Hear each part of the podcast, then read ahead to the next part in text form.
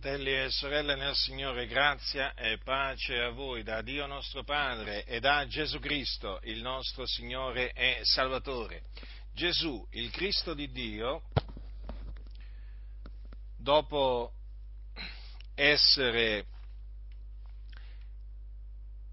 risuscitato, perché Gesù Cristo è risuscitato dai morti, è veramente risuscitato dai morti, il terzo giorno, egli risuscitò a cagione della nostra giustificazione, ve lo ricordo questo fratelli, perché se Cristo non fosse risuscitato dai morti, come appunto alcuni sostengono, noi saremmo ancora nei nostri peccati, non lo dimenticate mai.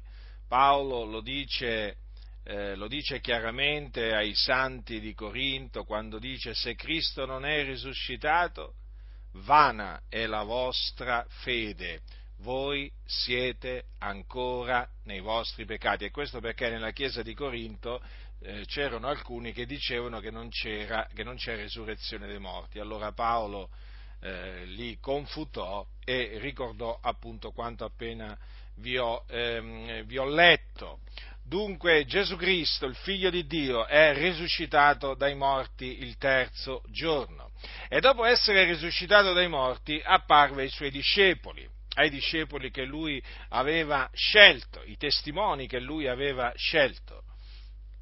E eh, dice che, per quanto riguarda gli apostoli, dice eh, che si presentò vivente, dopo che soffrì, agli apostoli che aveva scelto, con molte prove, facendosi vedere da loro per 40 giorni e ragionando delle cose relative al regno di Dio. Quindi Gesù apparve ai eh, suoi discepoli e eh, parlò con, eh, con loro, perché qui c'è scritto che ragionando delle cose relative al regno di Dio. Quindi lo videro, lo videro veramente risuscitato, lo toccarono, egli si fece vedere da loro e anche toccare, come voi sapete, questo dice la Sacra Scrittura, mangiò anche con, mangiò e beve con loro dopo la, ehm, la, sua, la sua, risurrezione. Infatti quando l'Apostolo, quando l'Apostolo Pietro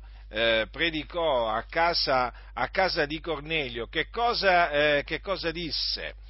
Eh, dice, hanno, dice, esso è Dio risuscitato il terzo giorno e ha fatto sì che egli si manifestasse non a tutto il popolo, ma ai testimoni che erano prima stati scelti da Dio, cioè a noi, che abbiamo mangiato e bevuto con lui dopo la sua resurrezione dai morti. Quindi, fratelli del Signore, nessuno vi seduca con vani ragionamenti, Gesù Cristo è veramente risuscitato eh, dai morti e gli apostoli, i suoi apostoli poi diventarono testimoni della sua resurrezione, testimoniando dovunque essi eh, andarono per volontà di Dio che Gesù, il Cristo, è risuscitato dai morti e noi questo ancora oggi lo facciamo a eh, circa duemila anni di distanza perché Gesù è veramente risuscitato dai morti. Questa è la verità contro, cui, contro la quale tanti si sono scagliati nel corso, nel corso dei secoli, ma la, la verità permane perché è la verità di Dio. Quello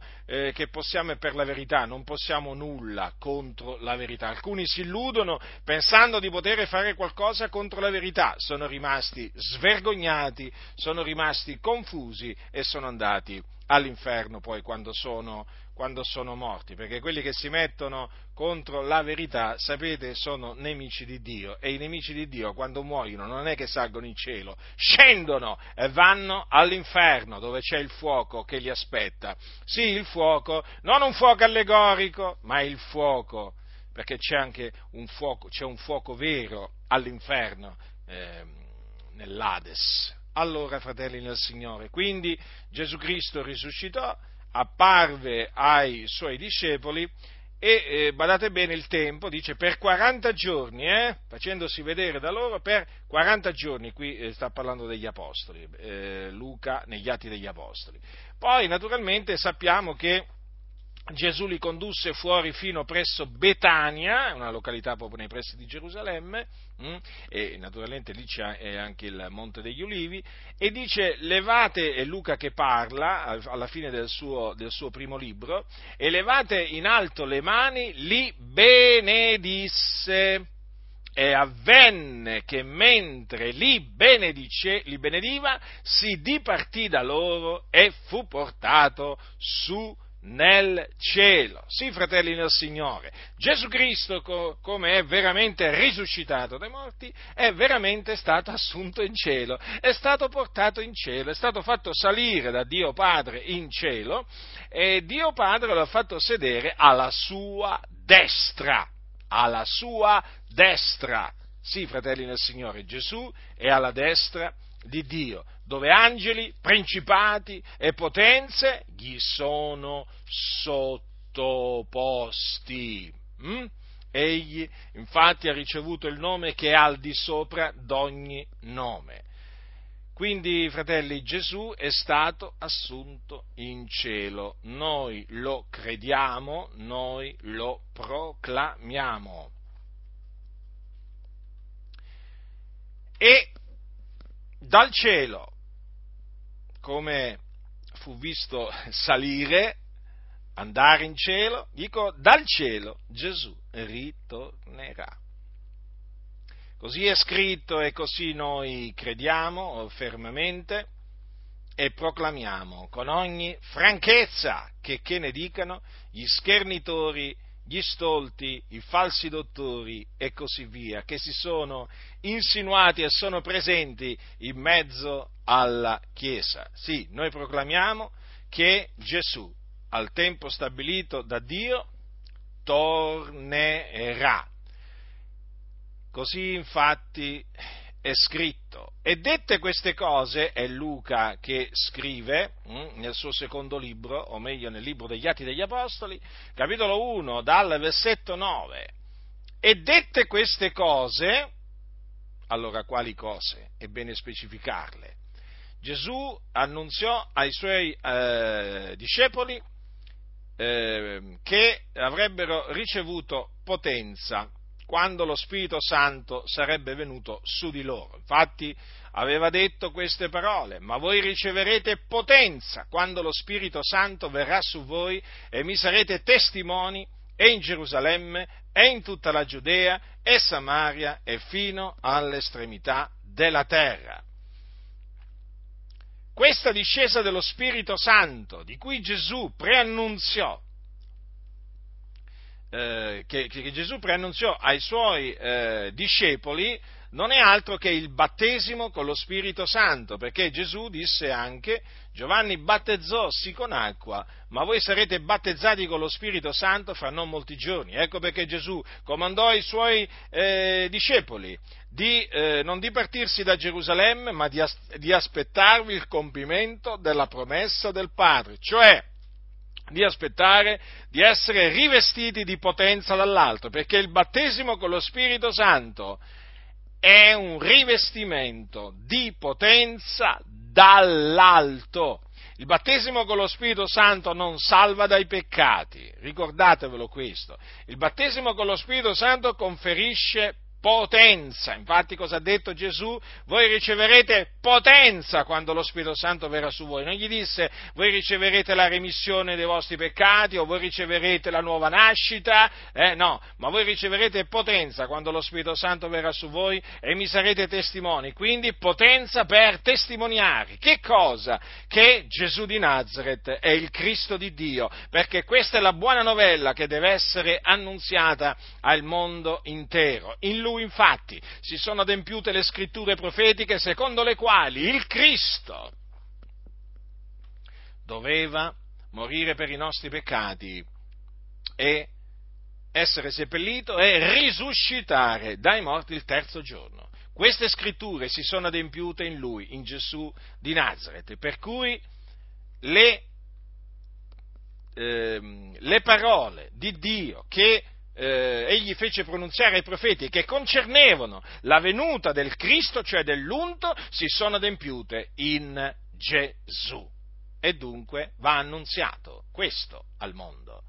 la buona novella che Gesù è il Cristo. Questo è l'Evangelo o il Vangelo, mediante il quale noi siamo stati salvati, rigenerati, giustificati, santificati. E per questo diamo gloria all'Iddio vivente e vero, perché mediante la parola della buona novella che Gesù è il Cristo eh, ci ha trasportati dalle, dalle tenebre dove eravamo, dove giacevamo, eh, nel, ci ha trasportati dalle tenebre al regno del suo amato figliolo. Infatti in questo regno siamo, in questo regno noi veramente ci gloriamo di essere, in questo regno noi abbiamo la remissione dei peccati, abbiamo la vita eterna, abbiamo ogni cosa in Cristo pienamente. Per questo diamo gloria a Dio, ci gloriamo nel Signore, eh, perché così il Signore ci ha ordinato di fare. Chi si glori, si glori nel Signore. Hai capito fratello? Hai capito sorella? Hai di che gloriarti, molto di che gloriarti. Gloriati nel Signore, glorifica il Signore, perché veramente il Dio ti, ti, dà veramente di che gloriarti nel suo nome. Dunque voi riceverete potenza quando lo Spirito Santo verrà su voi e mi sarete testimoni in Gerusalemme, in tutta la Giudea e Samaria fino all'estremità della terra. E questo rivestimento di potenza si adempì eh, si compì il giorno della Pentecoste, quindi dopo non molti giorni, quando appunto i, i, i, i circa 120 erano assieme. Hm? Erano insieme nel medesimo luogo e di subito eh, si fece dal cielo un suono come di vento impetuoso che soffia ed esso riempì tutta la casa dove essi sedevano. E apparvero loro delle lingue come di fuoco che si dividevano e se ne posò una su ciascuno di loro. E tutti furono ripieni dello Spirito Santo e cominciarono a parlare in altre lingue, secondo che lo Spirito dava loro d'esprimersi. Ecco dunque, in quel giorno furono battezzati con lo Spirito Santo tutti quanti, uomini e donne, perché c'erano anche delle donne in quel giorno, tra cui anche Maria, la madre di Gesù, il nostro Signore e Salvatore. E dunque furono tutti battezzati con lo Spirito Santo, riempiti di Spirito Santo e tutti cominciarono a parlare in altre lingue, quindi subito, eh, secondo che lo Spirito dava loro d'esprimersi. E che cosa gli diede d'esprimere lo Spirito di Dio? Essi parlarono delle cose grandi di Dio. E a Gerusalemme i giudei che si radunarono al soffio di quel, eh, di quel eh, al, al, rumore di quel suono, eh, li udirono parlare, ciascuno nel suo proprio nativo linguaggio, delle cose grandi di Dio. Quindi lingue comprensibili, eh? parlate per lo Spirito Santo, che appunto quindi furono comprese dagli astanti. Queste sono cose meravigliose, sono cose gloriose che molti negano, di cui molti negano l'attualità, sono dei cianciatori, seduttori, ribelli, gente da cui ritirarsi. Sto parlando dei cessazionisti che non credono che Gesù Cristo ancora oggi battezza con lo Spirito Santo. Non credono che il battesimo con lo Spirito Santo sia accompagnato dal parlare in altre lingue. Non ci credono non credono a quello che sta scritto, al bando le loro ciance, al bando le loro menzogne, al bando i loro falsi insegnamenti, che gli sia turata la bocca, che siano svergognati. Ogni qualvolta veramente ne avremo, ne avremo e ne avrete l'occasione, fratelli del Signore, siano riconosciuti bugiardi questi, questi cessazionisti, mi riferisco a quelli della Chiesa dei Fratelli, mi riferisco a quelli della Chiesa dei Riformati, dei Metodisti, dei Valdesi, dei Presbiteriani, Luterani e metteteci anche tutti gli altri, che è una lista, una lista lunga. Questi sono cessazionisti, credono che le lingue siano cessate con la morte, la morte degli apostoli, quindi alla fine, alla fine del, del, del, primo, del primo secolo d.C. Mentono contro la verità. Gesù Cristo è lo stesso ieri, oggi in eterno e come battezzò il giorno della Pentecoste quei circa 120, ancora oggi battezza con lo Spirito Santo eh, i suoi discepoli, conferendogli potenza appunto con questo battesimo. Voi riceverete potenza. O quando lo Spirito Santo verrà su voi. Ho dovuto questa, aprire questa parentesi perché è importante. È importante perché qui dice, e dette queste cose, bisogna specificare quali cose. Eh?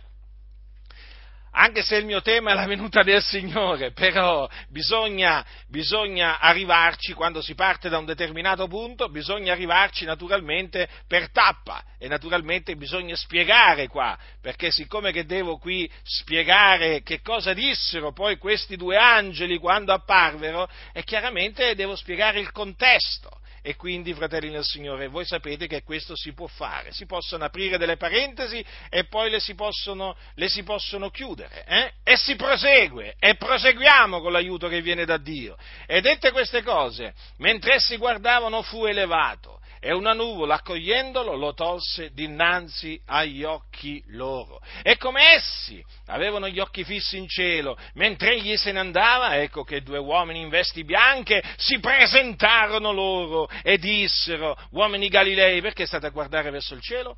Questo Gesù che è stato tolto da voi ed assunto in cielo verrà nella medesima maniera che l'avete veduto andare in cielo. Quindi Gesù fu visto andare in cielo dai suoi discepoli, dai suoi discepoli. Eh?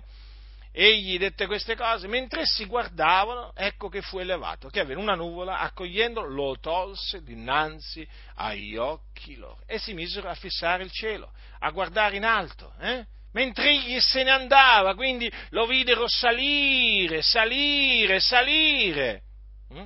fino a che non lo videro più naturalmente. Ma ecco che apparvero ad un certo momento due uomini in vesti bianche. Chi erano costoro? Evidentemente due angeli di Dio, che si presentarono ai discepoli e dissero, uomini Galilei, perché state a guardare verso il cielo?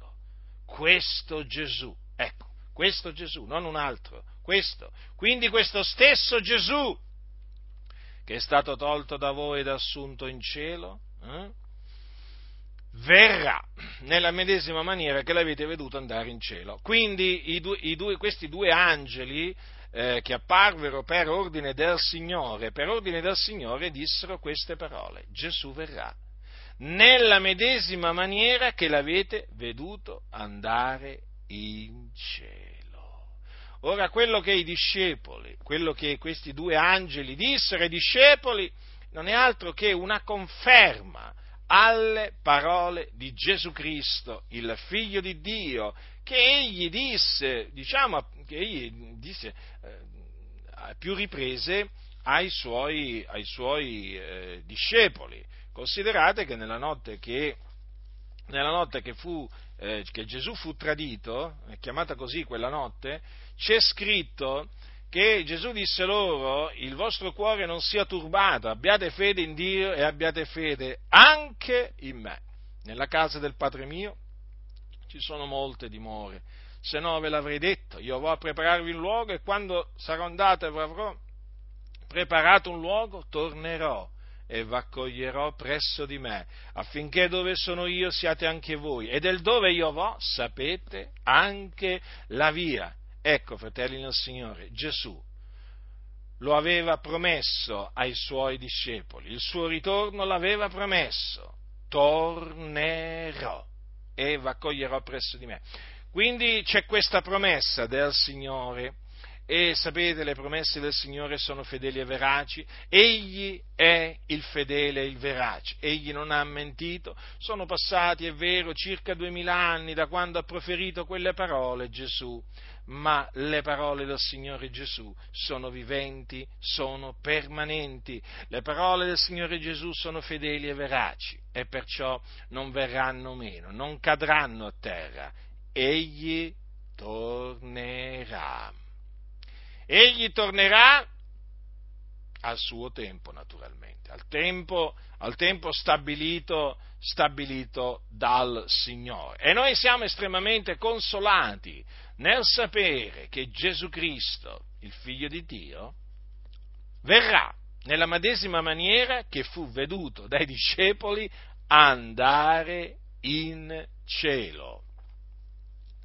Egli dunque scenderà dal cielo, fratelli in quel giorno glorioso, tremendo, egli scenderà dal cielo. Sì, egli è in cielo, ma quel giorno scenderà dal cielo. Così è scritto infatti, dice l'Apostolo Paolo ai santi di Tessalonica nella sua prima epistola, dice queste cose, capitolo 4, dal versetto 13, or fratelli, non vogliamo che siate in ignoranza circa quelli che dormono, affinché non siate contristati come gli altri che non hanno speranza, poiché se crediamo che Gesù morì e risuscitò, così pure quelli che si sono addormentati, Dio per mezzo di Gesù li riconderrà con esso lui. Poiché questo vi diciamo per parola del Signore, che noi, viventi, quali saremo rimasti fino alla venuta del Signore, non precederemo quelli che si sono addormentati. Perché? il Signore stesso con potente grido, con voce d'arcangelo e con la tromba di Dio scenderà dal cielo e i morti in Cristo risusciteranno i primi, poi noi viventi che saremo rimasti verremo insieme con loro rapiti sulle nuvole a incontrare il Signore nell'aria e così saremo sempre col Signore Consolatevi dunque gli uni gli altri con queste parole. Questo vi diciamo per parola del Signore. Quindi que- quelle, le cose che ha scritto Paolo sono parola del Signore. Viene il giorno che il Signore Gesù stesso hm, scenderà dal cielo Ricordatevi sempre queste parole. Scenderà, è salito, eh? duemila anni fa circa, è salito in cielo dopo essere, eh, diciamo, apparso ai suoi discepoli, eh? dopo essere naturalmente risuscitato. Allora, è salito in cielo, eh, diciamo, eh, come appunto abbiamo visto prima, ma viene il giorno che scenderà dal cielo con potente grido, con voce d'arcangelo e con la tromba di Dio. Ecco, fratelli del Signore, dunque, che Paolo conferma quello che dissero gli angeli, quei due angeli del Signore, ai, ai discepoli del Signore eh, nel giorno in cui appunto Gesù fu assunto in cielo. Gesù scenderà dal cielo. E eh, Gesù, vi ricordate che cosa disse Gesù parlò diverse volte eh, del suo ritorno e in una circostanza, mentre si avvicinava il giorno della sua crocifissione, disse ai suoi discepoli, parlando del, della sua venuta, allora apparirà nel cielo il segno del figliol dell'uomo ed allora tutte le tribù della terra faranno cordoglio e vedranno il figlio dell'uomo venire sulle nuvole del cielo con gran potenza e gloria. Vedete dunque sulle nuvole del cielo il figlio dell'uomo è Gesù. Eh? E quando egli verrà, ogni occhio lo vedrà. Considerate che lo vedranno anche quelli che lo crocifissero. Così è scritto e così noi crediamo e predichiamo naturalmente.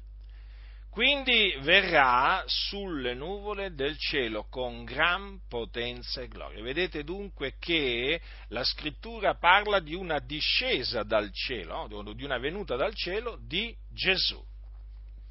Noi aspettiamo il Signore Gesù, fratelli. Hm? Noi siamo stati fidanzati ad un unico sposo, che è Cristo Gesù, e noi stiamo aspettando lo sposo della Chiesa, fratelli. Eh? Allora, scenderà dal cielo. E che cosa accadrà quando Gesù scenderà dal cielo? Lo ha detto l'Apostolo Paolo lo ha detto. Dice, i morti in Cristo risusciteranno, i primi. Quindi, quindi quando Gesù eh, scenderà dal cielo o apparirà dal cielo, la seconda volta, che dice qui agli ebrei dice apparirà una seconda volta. Eh? Allora, quando Gesù apparirà dal cielo, in quel giorno i morti in Cristo risusciteranno i primi. Quindi ci sarà la resurrezione di eh, coloro che sono morti in Cristo Gesù. Quindi ehm,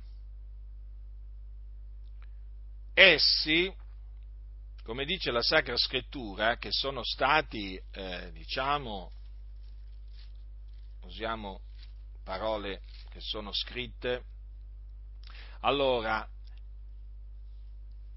i morti in Cristo in quel giorno otterranno, otterranno un, eh, un corpo glorioso. Perché appunto il corpo è seminato ignobile e risuscita glorioso.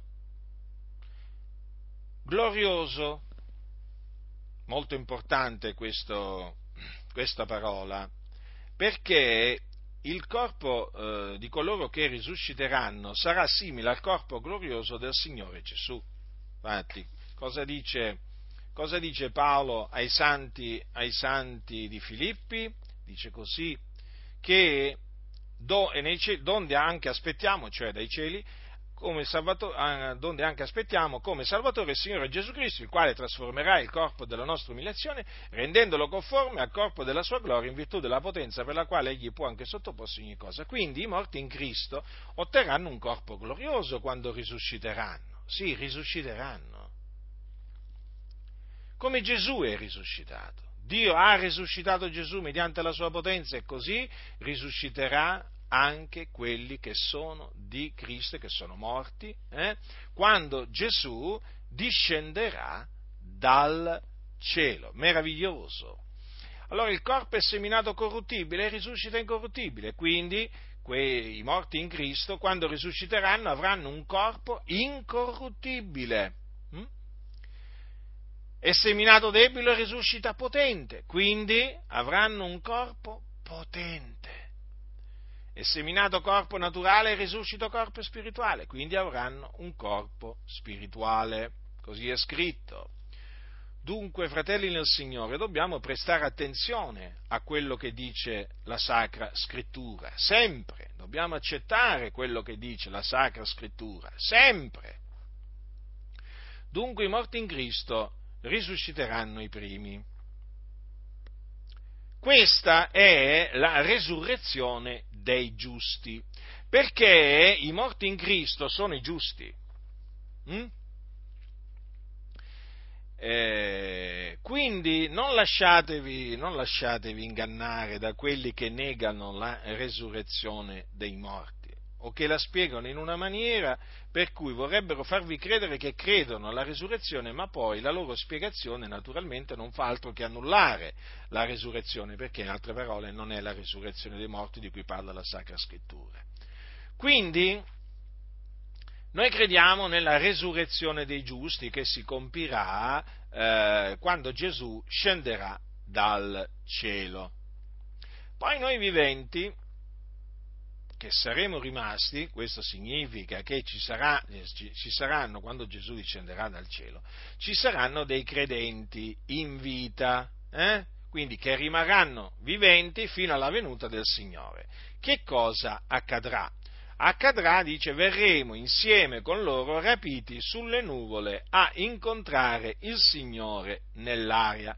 Ecco dunque appunto che ci sarà questo rapimento inteso in questa maniera, che i morti in Cristo risuscitati e i viventi trasformati saranno rapiti assieme sulle nuvole a incontrare il Signore nell'aria. Naturalmente anche eh, i viventi otterranno eh, un corpo glorioso, eh, potente, incorruttibile, eh, immortale. È evidente questo, eh? perché questo riguarda tutta la, chiesa, tutta la Chiesa di Dio. Quindi è importante, fratelli, sottolineare che come dice Paolo ai santi di Corinto, non tutti morremo, ma tutti saremo mutati in un momento, in un batter d'occhio, al suon dell'ultima tromba, perché la tromba suonerà e i morti risusciteranno incorruttibili e noi saremo mutati. Notate? Eh? Paolo ai Corinzi qua, eh? Perché bisogna che questo corruttibile rivesta incorruttibilità e che questo mortale rivesta immortalità. Cioè bisogna che così avvenga. Dio lo ha stabilito affinché si adempia in quel giorno la scrittura, la morte è stata sommersa nella vittoria. O morte, dov'è la tua vittoria? O morte, dov'è il tuo dardo? Sì, perché è in quel giorno che sarà adempiuta eh, parola, questa parola che è scritta. Hm? Quindi eh, noi abbiamo la promessa del Signore che Egli tornerà, Egli scenderà dal cielo, Egli verrà sulle nuvole del cielo. E ritornando a quanto Gesù ha detto, che vi ho letto poco fa, eh, che ho letto poco fa da, da Matteo, eh, dice Gesù, e manderà i suoi angeli con gran suono di tromba a radunare i suoi eletti dai quattro venti, dall'un capo all'altro dei cieli. Ecco, quindi Gesù manderà i suoi angeli con gran suono di tromba. Notate che la tromba ancora è presente, la tromba di Dio con gran suono di tromba, eh? A radunare i suoi eletti dai quattro venti, dall'un capo all'altro dei cieli. Quindi questo che cosa significa? Ci sarà un radunamento, un adunamento dei santi e questo adunamento avverrà in cielo. Notate, notate che i suoi santi sono chiamati i suoi eletti, i suoi eletti.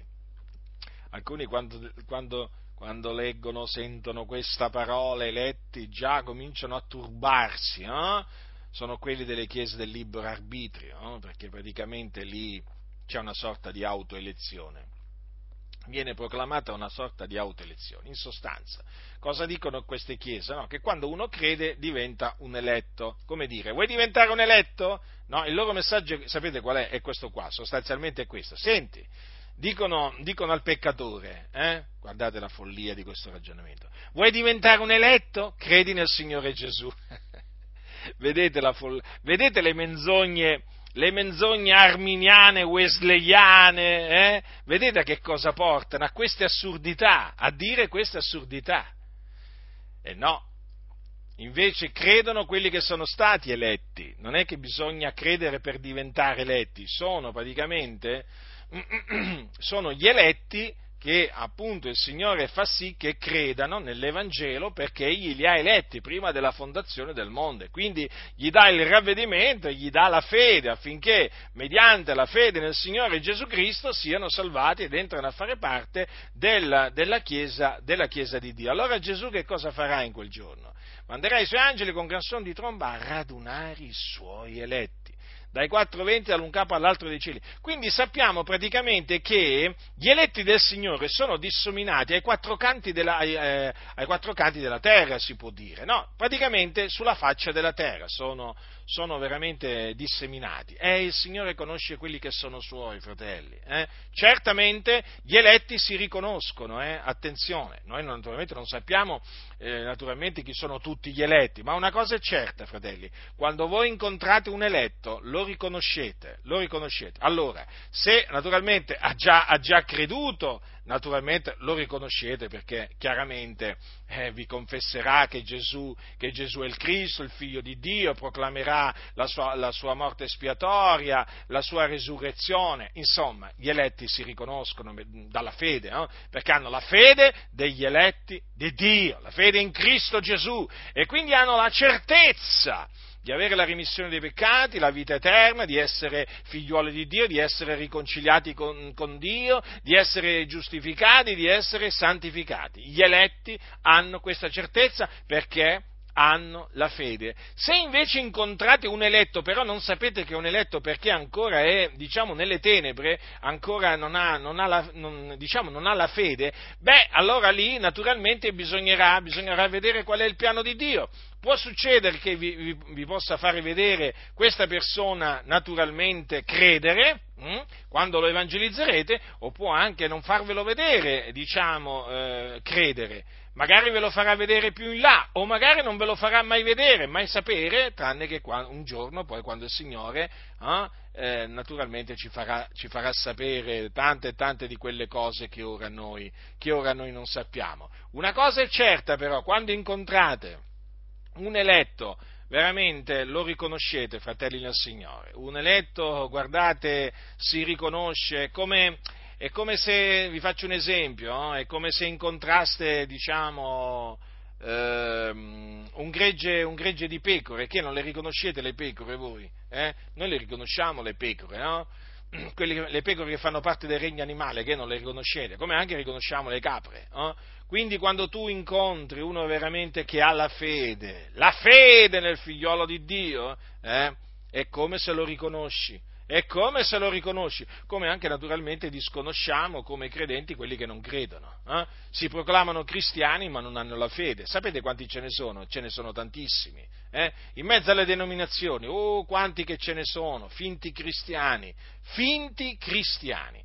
Quindi Gesù, ecco fratelli, vedete, manderà con gran suono di trombe i suoi angeli a radunare i suoi eletti. Ah, meraviglioso giorno! Quel giorno appunto ci sarà un adunamento in cielo con il Signore. Ora, ci sono due errori in particolare da evitare, fratelli, quando, quando si parla della venuta del Signore. Allora, uno, un errore è quello di stabilire, stabilire la data del ritorno del Signore. Questo è un errore che molti hanno fatto nel corso dei secoli e io vi esorto veramente a non farlo. Non fate calcoli, eh? perché tutti quelli che hanno fatto calcoli eh, e hanno stabilito la data del ritorno del Signore sono stati confusi, confusi. Quanto ai tempi e ai momenti, dice Paolo ai santi di Tessalonica, fratelli, non avete bisogno che vi se ne scriva, perché voi stessi sapete molto bene che il giorno del Signore verrà come viene un ladro nella notte. Eh sì, come viene un ladro nella notte.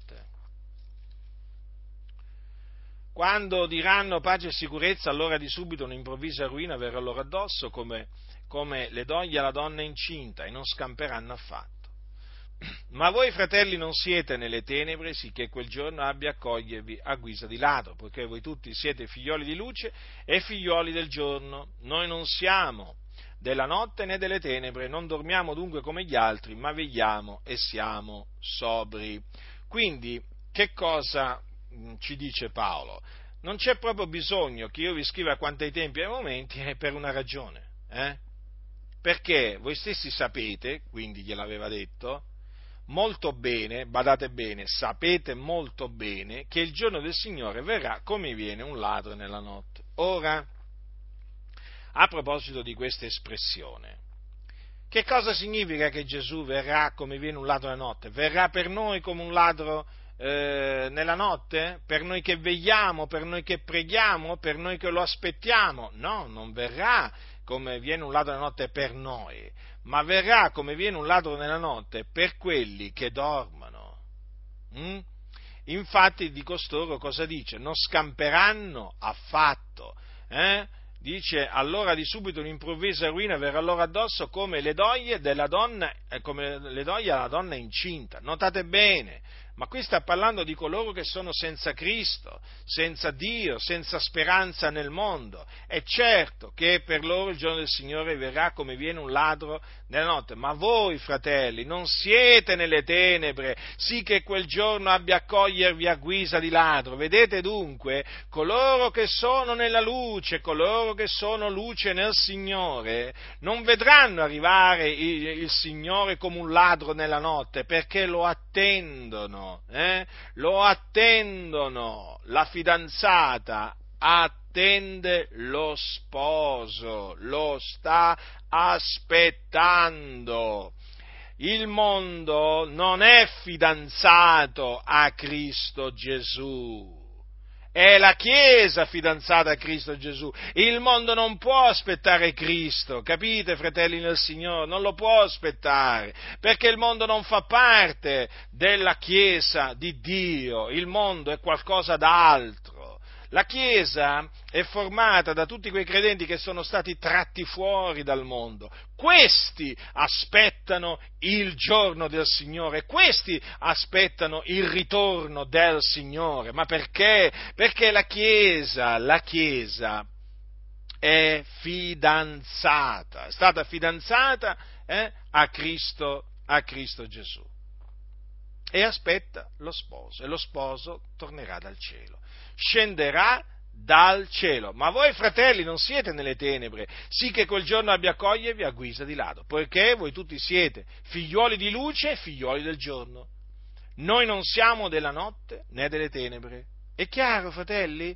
È chiaro? Quindi verrà come viene un ladro della notte per quelli che sono della notte, delle tenebre, per coloro che sono tenebre, quindi per il mondo. Ah sì, è come se verrà come un ladro nella notte per loro. Non dormiamo dunque come gli altri, ma vegliamo e siamo sobri. Vedete dunque? Quindi, se noi vegliamo, siamo sobri, se noi perseveriamo nella fede, hm? il giorno del Signore non ci coglierà, eh? non ci coglierà eh, dice come, come, le toglie la donna incinta, capite? Mm? Non ci coglierà a guisa di ladro, ma nella maniera più assoluta, fratelli, nella maniera più assoluta. Quindi, eh, per quanto riguarda i tempi e i momenti, appunto, sappiamo bene che eh, Paolo non ha, non ha, scritto perché appunto il giorno del Signore verrà come viene un lato nella notte. Vi ricordo infatti che eh, Gesù ha detto ha detto che quanto a quel giorno e a quell'ora nessuno li sa, neppure gli angeli dei cieli, mentre, neppure il figliuolo, ma il Padre solo. Eh? Quindi tutti coloro che dicono il Signore mi ha rivelato, sapete queste parole sono in bocca tanti, no? che tornerà, facciamo un esempio, eh, che tornerà per esempio a dicembre del 2019, faccio così un esempio. Eh?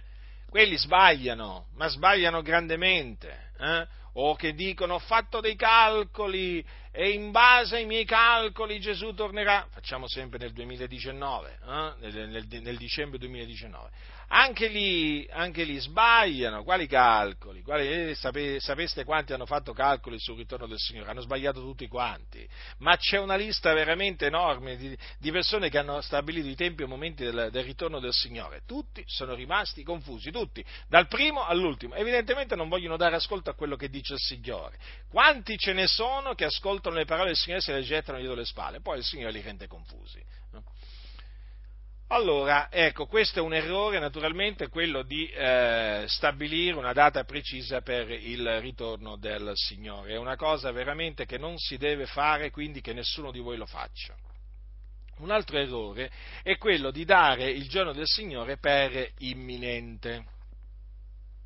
Che cosa significa dare il giorno del Signore per imminente? Praticamente farlo farlo apparire come un ritorno che può accadere da un momento all'altro, anche mentre, mentre stiamo parlando. Eh? Sapete che ci sono predicatori che dicono, fratelli, fa, anche in questo preciso momento, mentre io vi sto parlando, Gesù può tornare e portarci a tutti quanti nel cielo. Ma dove mai leggono queste cose nella Bibbia costoro?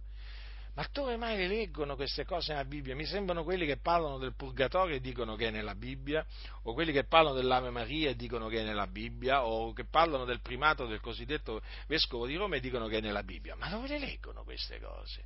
Ma, ma gli apostoli parlavano in questa maniera? Ma gli apostoli parlavano in questa maniera? No, non parlavano in questa maniera, perché non davano il giorno del Signore per imminente.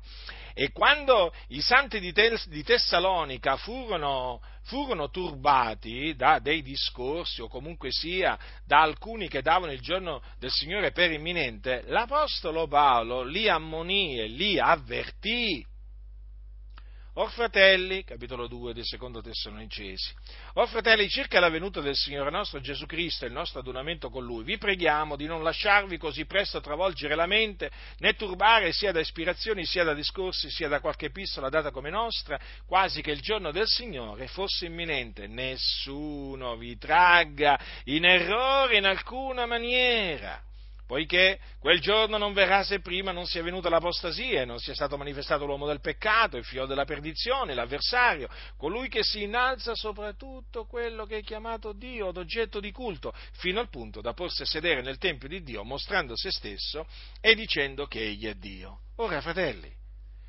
è così chiaro l'Apostolo Paolo. Vedete? Nessuno vi tragga eh, in errore in alcuna maniera. Quindi, se tu ti metti a credere che la venuta del Signore è imminente, tu sei caduto vittima di un errore, di un errore, ti hanno, fa- ti hanno travolto la mente, sei rimasto turbato. Sì, sì, è proprio così, è proprio così.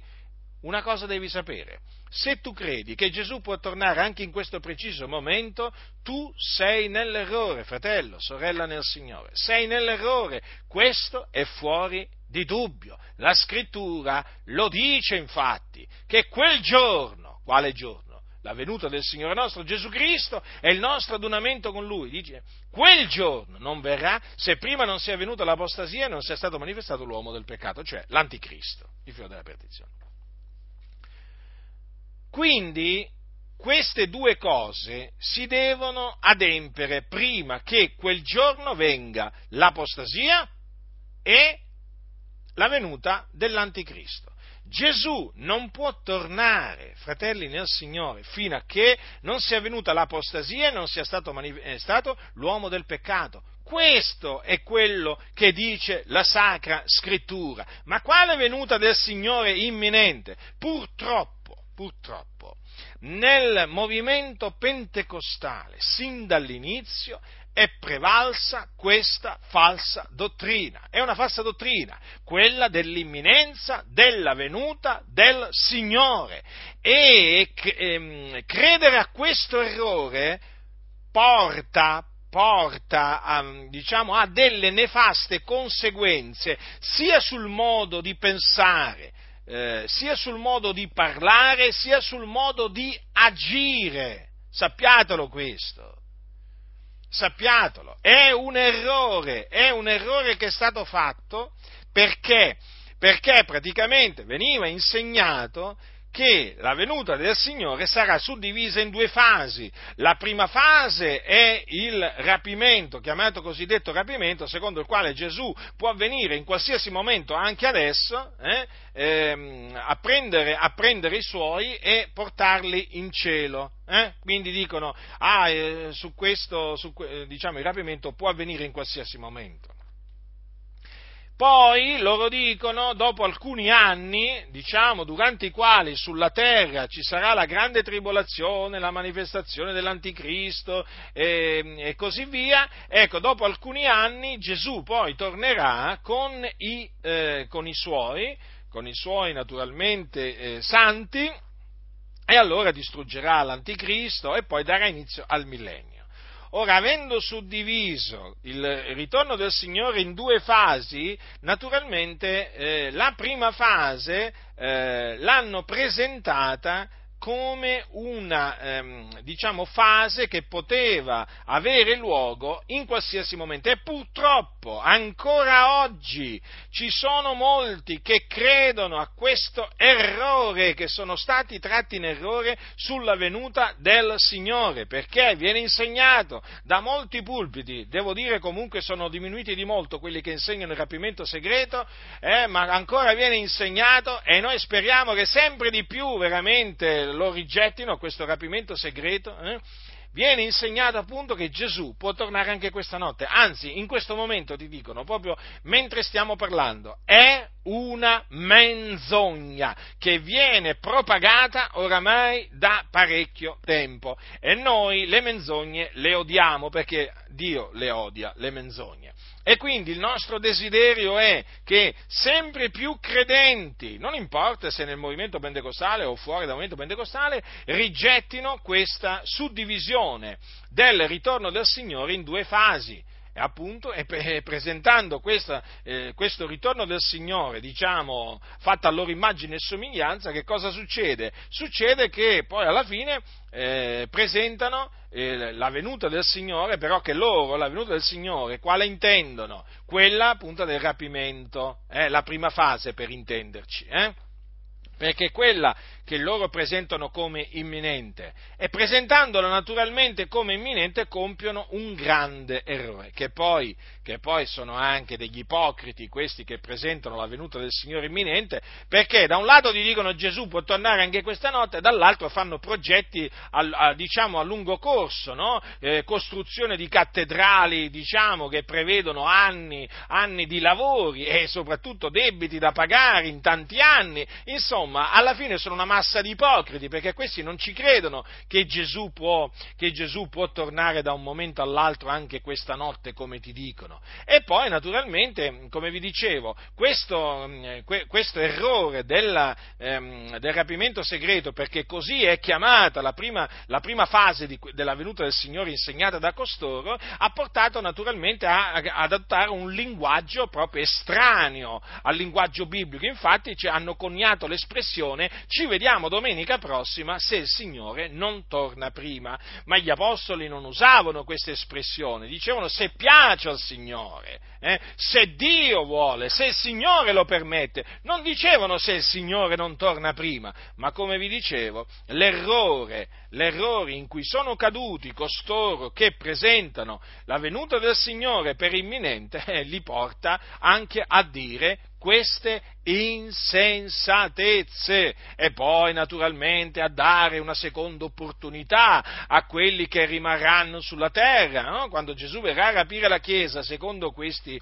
menzogneri, eh, che cosa succederà? Succederà che con lui non andranno quelli che saranno trovati pronti, no? quindi i tiepidi, quelli che si sono sviati dalla fede, quelli che si sono sviati dalla verità, ma guarda un po', ci sarà una seconda opportunità per loro durante il regno dell'Anticristo e allora poi si convertiranno eh, a costo della loro vita, ti dicono, poi raccontano appunto tutta questa filastrocca, perché ormai è una filastrocca che conosco a memoria e che mi ha stancato, ma veramente non solo a me, ha stancato veramente i santi, eh, e quindi hanno creato in sostanza la seconda opportunità per i ribelli. Eh no, no, non è questo l'insegnamento, l'insegnamento degli apostoli che ci, hanno, che ci hanno trasmesso, infatti Gesù quando parlò del, quando parlò della parabola delle dieci vergini, sapete che cosa dice? Che quando arrivò lo sposo, le vergini che entrarono furono appunto quelle avvedute, no? che entrarono eh, nella sala delle nozze, ma dice che l'uscio fu chiuso. L'uscio fu chiuso. Quindi, cosa significa questo? Poi all'ultimo vennero anche le altre vergini dicendo, Signore, Signore, aprici. Ma egli rispondendo disse, io vi, dico, io vi dico in verità, non vi conosco. Quindi che cosa significa? Quando Gesù verrà, quelli che saranno trovati pronti eh, andranno con Lui, ma quelli che non saranno trovati pronti non ci andranno mai con il Signore rimarranno confusi, svergognati. È un po' come quelli che, quei, crede, quei credenti che a un certo punto smettono di, eh, di credere, no? che credono per un tempo. Sono, che rinnegano il Signore, o quelli che si sviano dalla fede, ma voi eh, cosa pensate? Che questi quando muoiono vanno con il Signore in cielo, con la loro anima? Eh?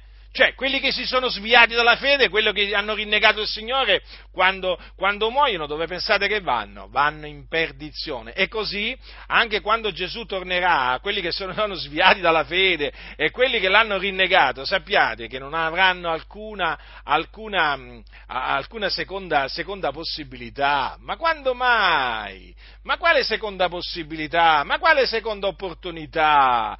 No, no, fratelli nel Signore, non vi fate, non vi fate ingannare. Infatti gli apostoli esortavano i fratelli a, a, a, vigilare, a pregare, a santificarsi per essere trovati pronti alla venuta del Signore. Eh? Infatti no, leggete, leggete, le epistole, leggete le epistole di Paolo, anche solo quelle di Paolo, e vi accorgerete di questo, eh, che veramente Paolo aveva questa ansietà no, che lo assaliva per tutte le chiese, perché il suo desiderio era quello che i santi fossero trovati pronti alla venuta del Signore. Ma questo era anche il desiderio di Giovanni l'Apostolo, di Pietro e così via, anche dello, del, di Giacomo il fratello del Signore, perché questo è il desiderio che hanno i servi del Signore, eh? che appunto la, eh, la, fidanzata, la Chiesa, la Chiesa di Cristo sia trovata pronta eh, eh, quando lo sposo scenderà dal cielo. Quindi la venuta del Signore, fratelli, eh, anche se non sappiamo quando avverrà, sappiamo, sappiamo che verrà eh? e sappiamo che è vicina. Dunque, come dice l'Apostolo, l'Apostolo Giovanni, figlioletti, dimorate in Lui, affinché quando Egli apparirà abbiamo confidenza e alla sua venuta non abbiamo da, ritira- non abbiamo da ritirarci da Lui coperti di vergogna. Se sapete che Egli è giusto, sappiate che anche tutti quelli che praticano la giustizia sono nati da Lui. Ora notate che cosa dice Giovanni, dimorate in Lui. Che significa dimorare in Cristo?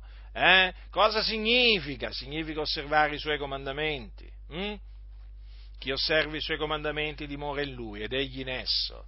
Quindi, fratelli, studiatevi di osservare i comandamenti del Signore e ricordatevi sempre, fratelli, ricordatevi sempre quello che ha detto l'Apostolo, l'Apostolo Paolo ai santi di Corinto, eh, quando quando disse che l'osservanza dei comandamenti di Dio è tutto. E perché è tutto? Perché si dimora in Cristo, eh? si dimora in Cristo osservando i comandamenti di Dio ed ora figlioletti dimorate in Lui, affinché quando Egli apparirà abbiamo confidenza e alla sua venuta non abbiamo da ritirarci da Lui coperti di vergogna. Ecco quindi che cosa succederà a quelli che non dimorano in Cristo, a quelli che smetteranno di dimorare in Cristo. Sì, sto parlando di quelli eh, che praticamente erano dei tralci, ma poi hanno smesso di dimorare nella vita vita. Ecco che cosa c'è scritto, si dovranno ritirare dal Signore coperti di vergogna, saranno svergognati, saranno confusi quelli che hanno creduto per, per, un tempo, quelli che non hanno perseverato nella, eh, nella fede e dunque nell'attesa del ritorno del Signore. Che dobbiamo fare? Dobbiamo osservare i comandamenti di Dio, è il tutto, è il tutto dell'uomo, già questo lo diceva l'Ecclesiaste e vedete che Paolo poi alla fine l'ha confermato.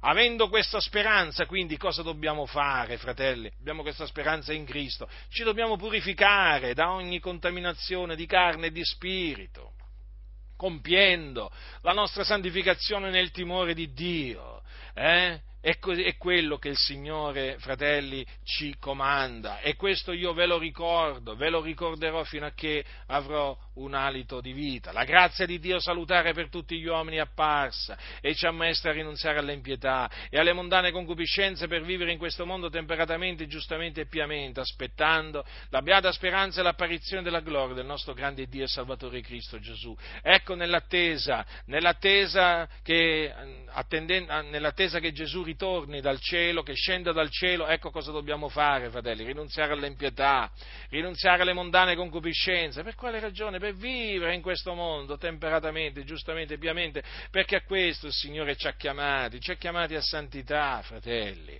Noi siamo i santi dell'Altissimo e siamo chiamati a santificarci. E per santificarci dobbiamo osservare i comandamenti, i comandamenti del Signore. Eh?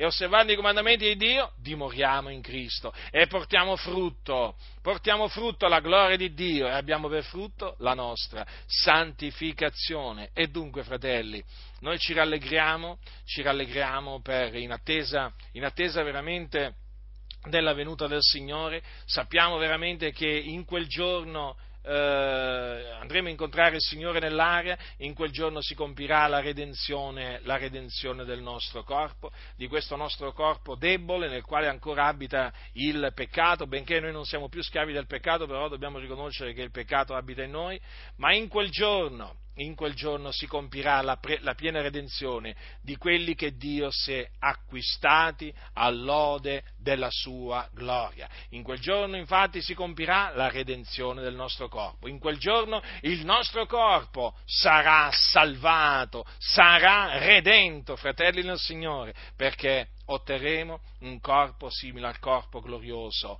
di Gesù Cristo. In quel giorno la morte sarà distrutta. E dunque, fratelli nel Signore, che diremo? Che diremo, fratelli? Diremo, diremo quello che appunto è scritto nel libro dell'Apocalisse. Vieni, Signore Gesù. La grazia del nostro Signore Gesù Cristo sia con tutti coloro che lo amano con purità incorrotta